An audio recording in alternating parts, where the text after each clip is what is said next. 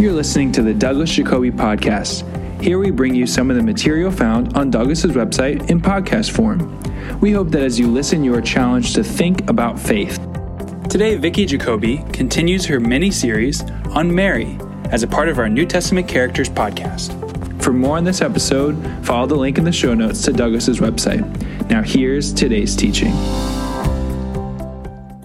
In Luke chapter 1, we continue to read and find out that Mary was chosen to be Jesus' mother. It's an interesting thought for me to, to realize that Mary was a relative of Zechariah, and he had obviously been silenced, as we know from Luke chapter 1.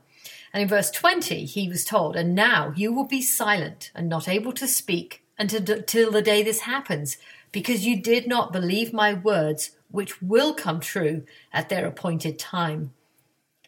In Luke's account in verse 26, we find out that it's in Elizabeth's six months of, the, her, of Elizabeth's pregnancy that Mary um, gets her greeting from the angel.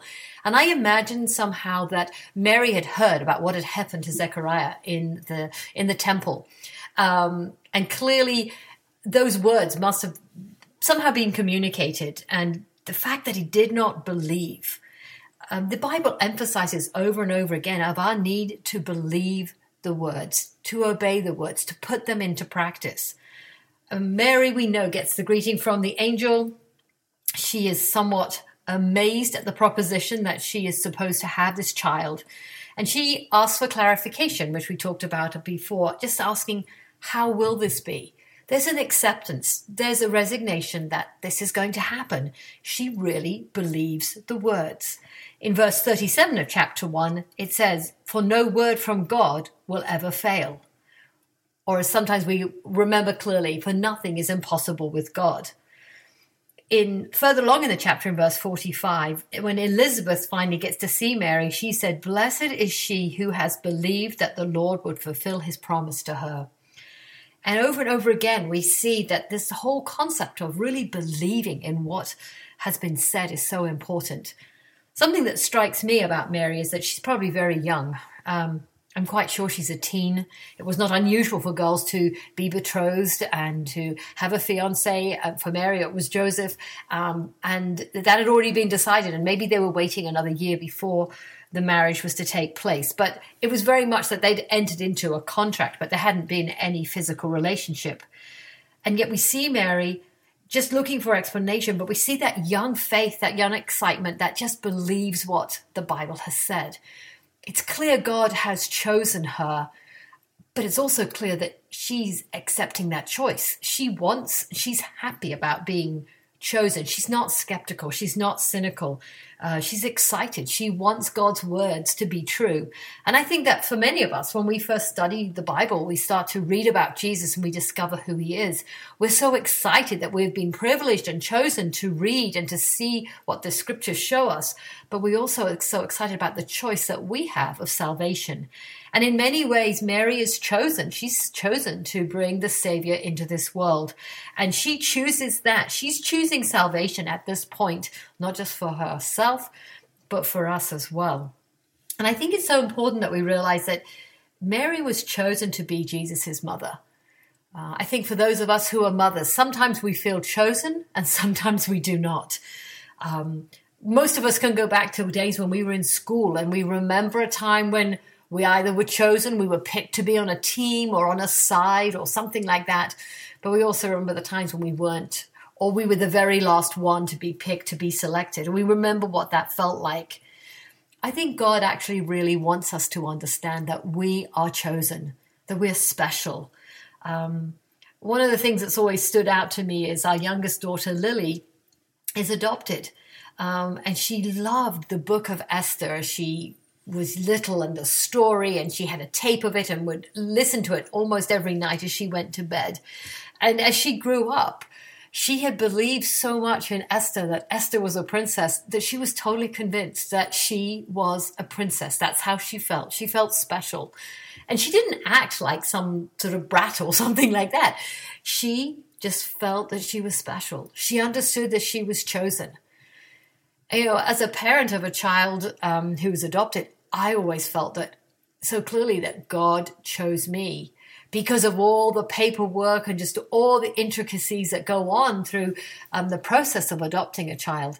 And yet, at times, I remember being pregnant with my other two children, and I felt special and I felt chosen at the time because it was just miraculous what was going on, just having the privilege to carry a child. But as time went on, sometimes we forget that we've been chosen. Sometimes we forget when the child or the children grow up and they're young adults and now they're making choices that perhaps we don't feel so great about. They're not necessarily a right or wrong decision, it's just their way of doing things. And all of a sudden, we'll question and we'll feel like, why do they do this? What's going on here? Uh, and I think even Mary might relate to that at little times, and we'll talk about it in some other lessons about how she felt about Jesus and some of the choices that he had made.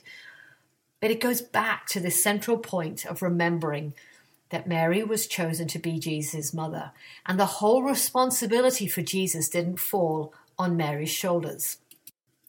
It's interesting, there's a passage in Job in verse in chapter 33 in verse 8 and it just says the spirit of God has made me the breath of the almighty gives me life that whole concept is that we have to remember that God is the one who gives us life.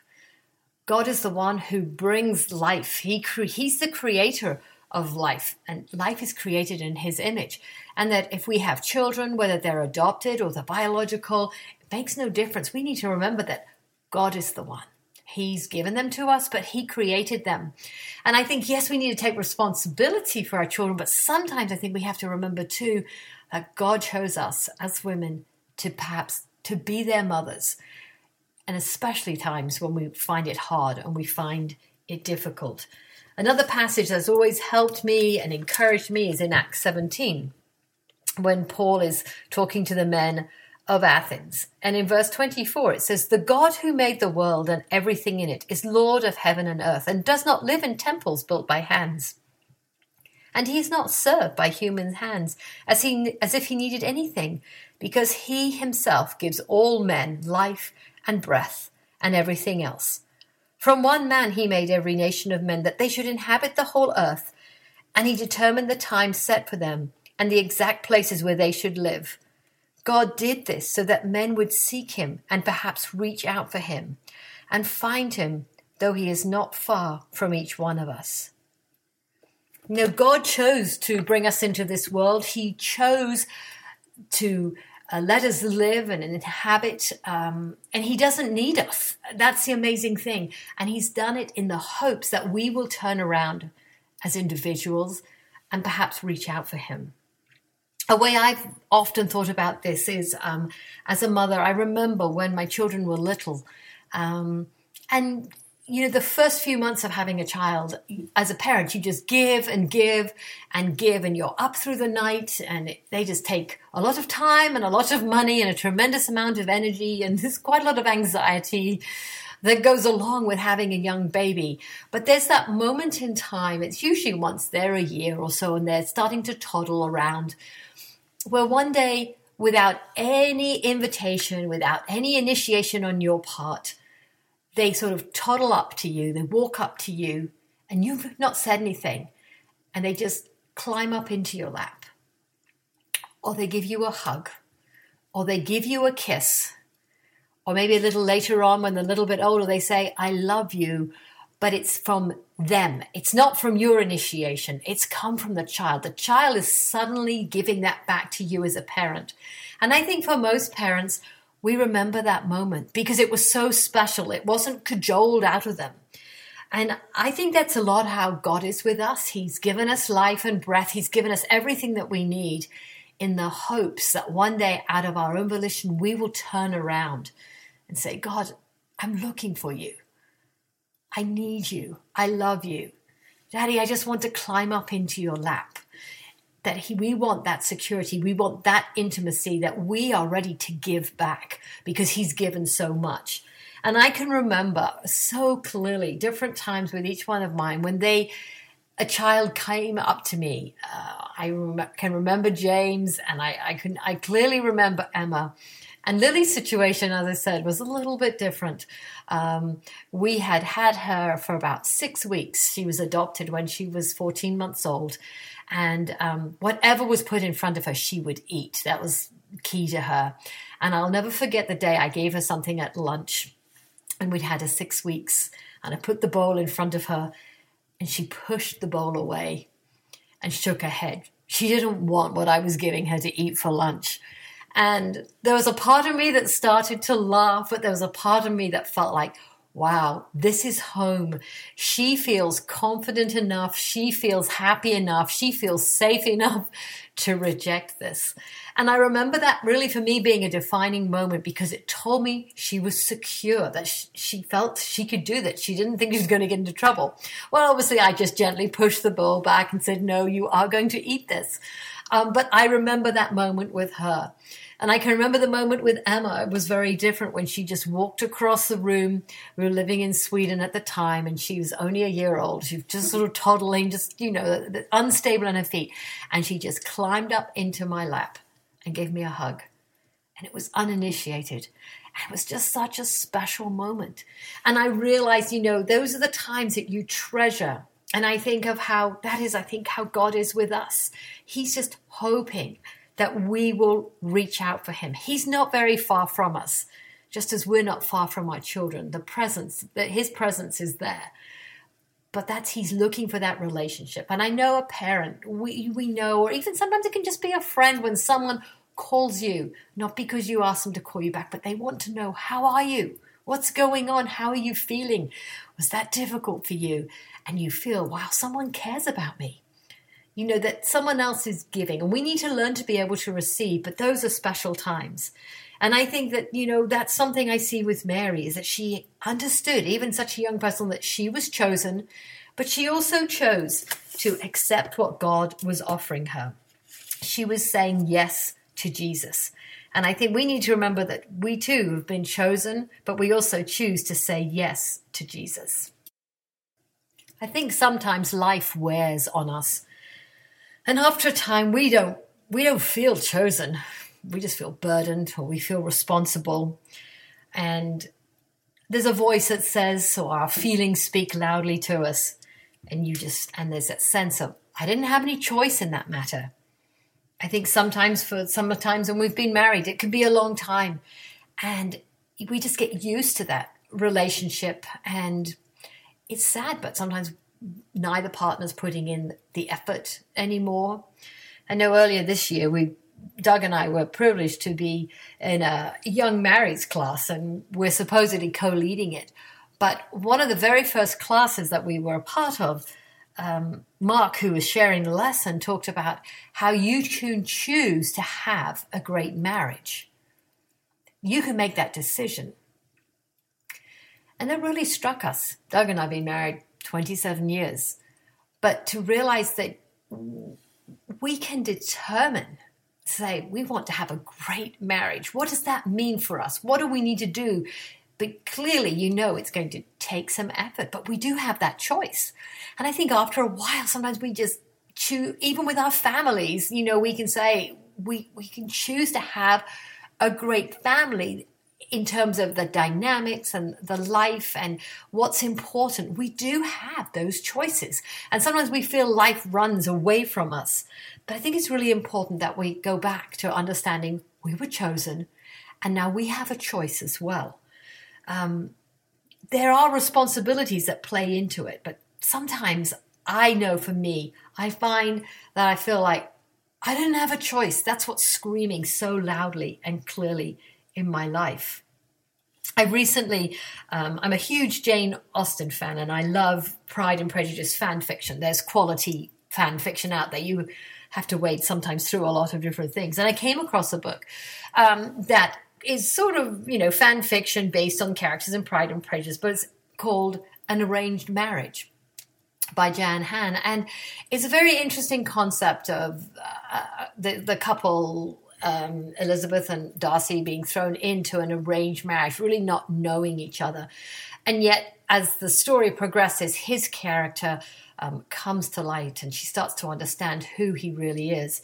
And I think, you know, just reading books like that sometimes it's really good to say, yeah, she had a choice. There was a choice there, and character counts. And sometimes to go back and remember in relationships for us that have perhaps got a little stale, have got a little, a little out there. There's a bit of an edge to everything, and maybe it's not that sense of we want to have a great relationship, a great marriage, or a great family. And to realize that even if things are arranged, we can still see the quality, the good things um, the characteristics, and that character really counts. And I think that for me, as I read this book, I started to realize, like, wow, I need to look at what counts. Character is so important. And I think we have to often look at that in husbands, in a relationship, in children. Some of us may be dating, some of us want a relationship. And I think there's that sense of, well, if I just get married, everything is going to get worked out. And I think sometimes we either haven't really heard or known people who've been really honest about marriages. Um, and the, perhaps we have these unrealistic views, and Hollywood paints a crazy picture of what's going on. But I think this whole concept, you know, in marriage, we are chosen, but we also choose to be married. Um, and a lot of times we need to go back and search our hearts and remember those things, make some decisions. Um, you know, there's, there's, you are chosen, but we also have a choice and I have a choice. And I think that's really important because part of being chosen and having a choice helps us understand that we are special. And, you know, whether we're going to be the princess from Esther or you know whether we're going to be married and looking at the fact that she believed God's word and that enabled her who had been chosen to also choose God at the same time. Mary clearly understood that she was chosen. And I think for us, it's sometimes a good reminder to remember that we too have been chosen. Sometimes it's when we go through a difficulty with a child that perhaps we need to be reminded of that. Maybe our child, for some reason, has, has got some, sometimes a physical disability, an emotional disability, um, a learning disability. And all these things can sometimes get us to question, like, why me? And we can become like Zechariah that we talked about in an earlier study. It's like, you know, how can I be sure of this? I want proof, God. I want you to be certain. And we get disappointed. And I think we need to go back to realizing that no, we, God chose us to be in this relationship or to be this child's mother. A little earlier this year, I had the opportunity to go and um, share some time with the um, some fellowship with the women in the Toronto church up in Canada. And the previous year, I had taught a lesson um, about knowing as women who we are, being confident. And I shared about the different seven I am statements in the book of John, and that Jesus knew who he was. And this year, when I went back, a group of sisters had got together and put a scroll together for me of different I am statements about us as women, as sisters, in relationship to our walk with God. Because I really think that when you're chosen, you're like, I am on the team. I've been chosen. I'm a part. I'm needed. I'm special. Um, this is what I, this is the role that I have, and I think these are things as women we we lose track of a lot of times. And I wanted to share some of these thoughts that it says. I am a daughter of God. I am free from condemnation. I am reconciled to God. I am justified by faith. I am qualified to share in Jesus' inheritance. I am a fellow citizen with the saints and the household of God. I am a significant, contributing member of the body of Christ. I am the temple of the Holy Spirit. I am the salt of the earth. I am the bride of Christ. I am sealed with the Holy Spirit of promise. I am a saint. I am the elect of God. I am established by grace. I am drawn near to God by the blood of Jesus. I am victorious through Christ. I am purposely built and uniquely designed for success. I am set free. I am a disciple of Christ. I am saved by grace. I am born of incorruptible seed. I am redeemed by the blood. I am forgiven of all my sins. I am a new creature in Christ. I am redeemed from the curse of the law. I am beloved of God. I am seated in heavenly places in Christ Jesus. I am a part of the royal priesthood. I am a member of the chosen generation. I am an ambassador for Christ, the light of the world. I am a citizen of the kingdom of heaven. I am a joint heir with Jesus. I am accepted by the beloved.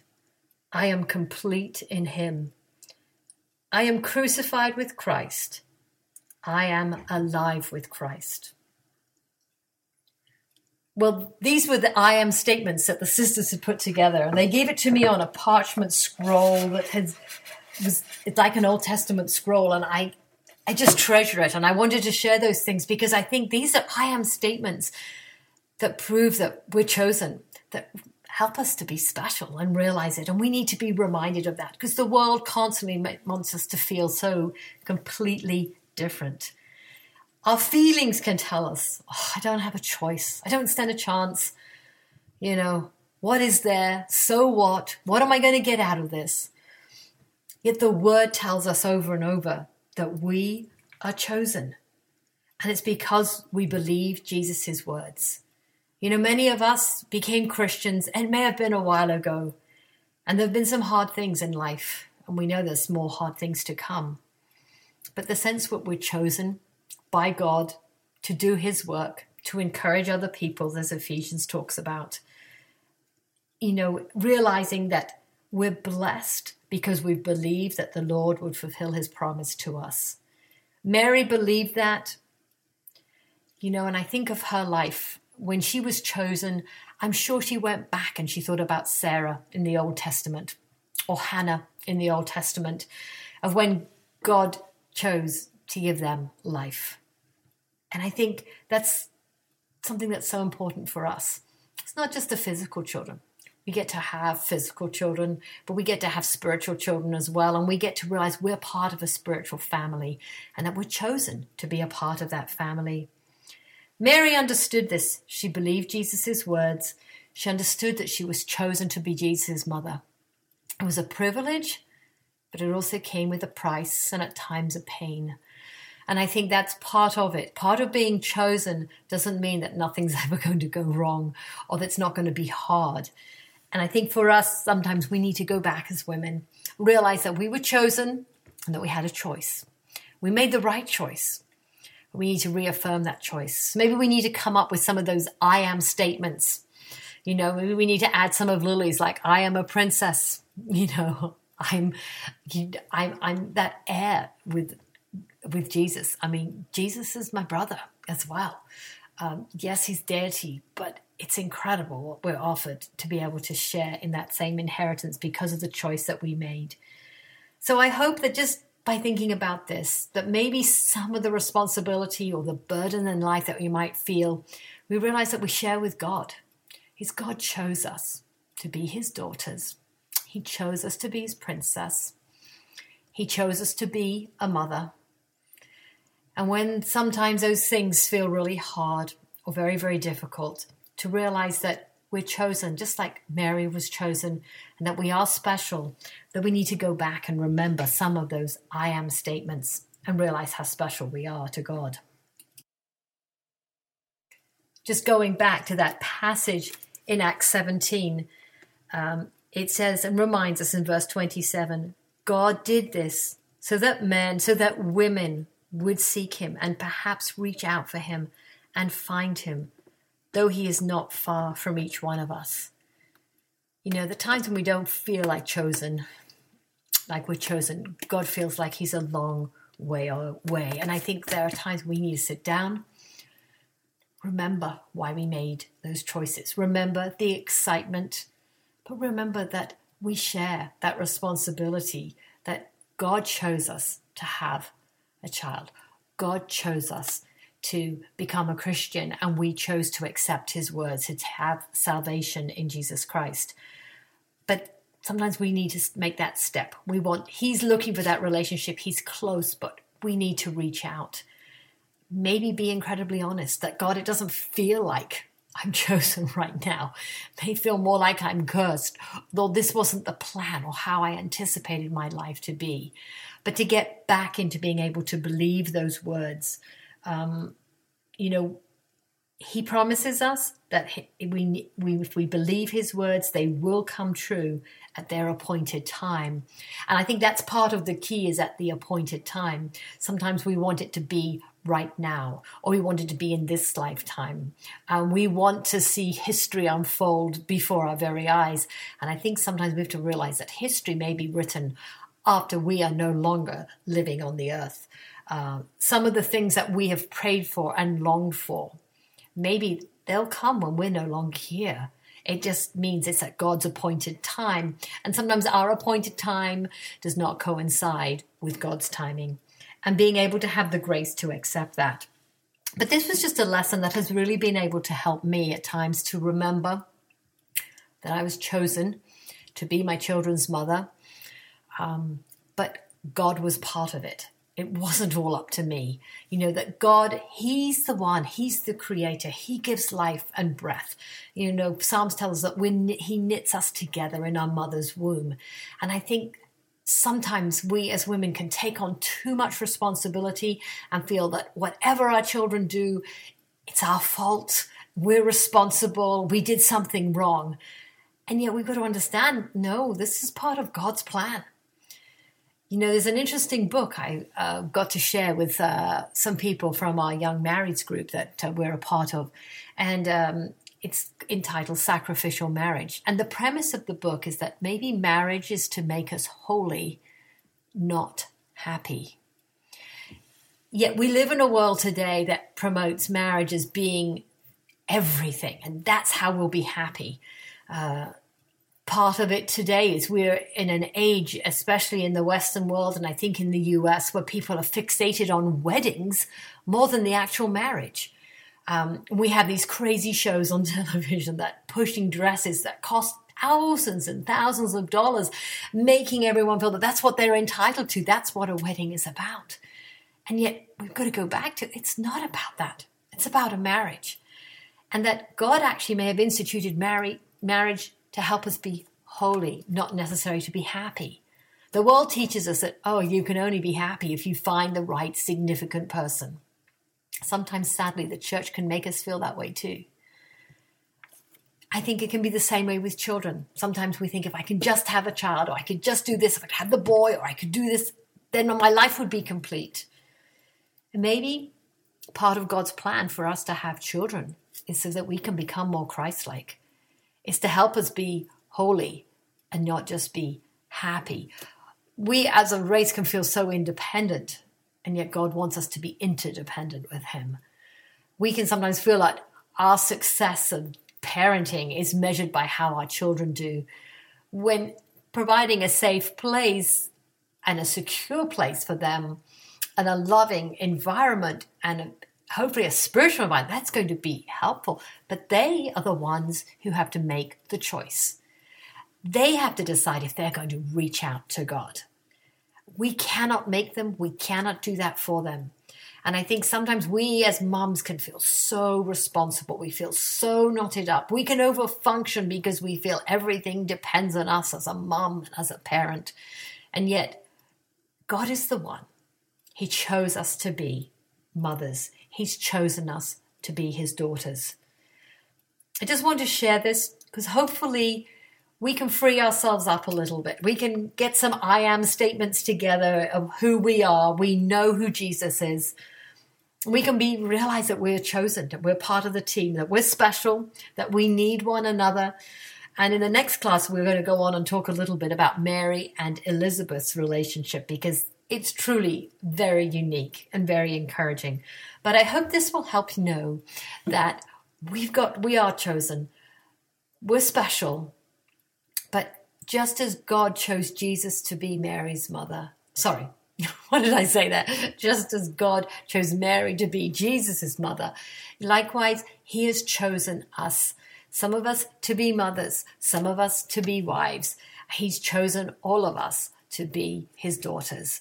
And for us to realize that God takes part of that responsibility, that it's not all up to us, But if we stay close to God, if we reach out to Him, we'll be part of that team.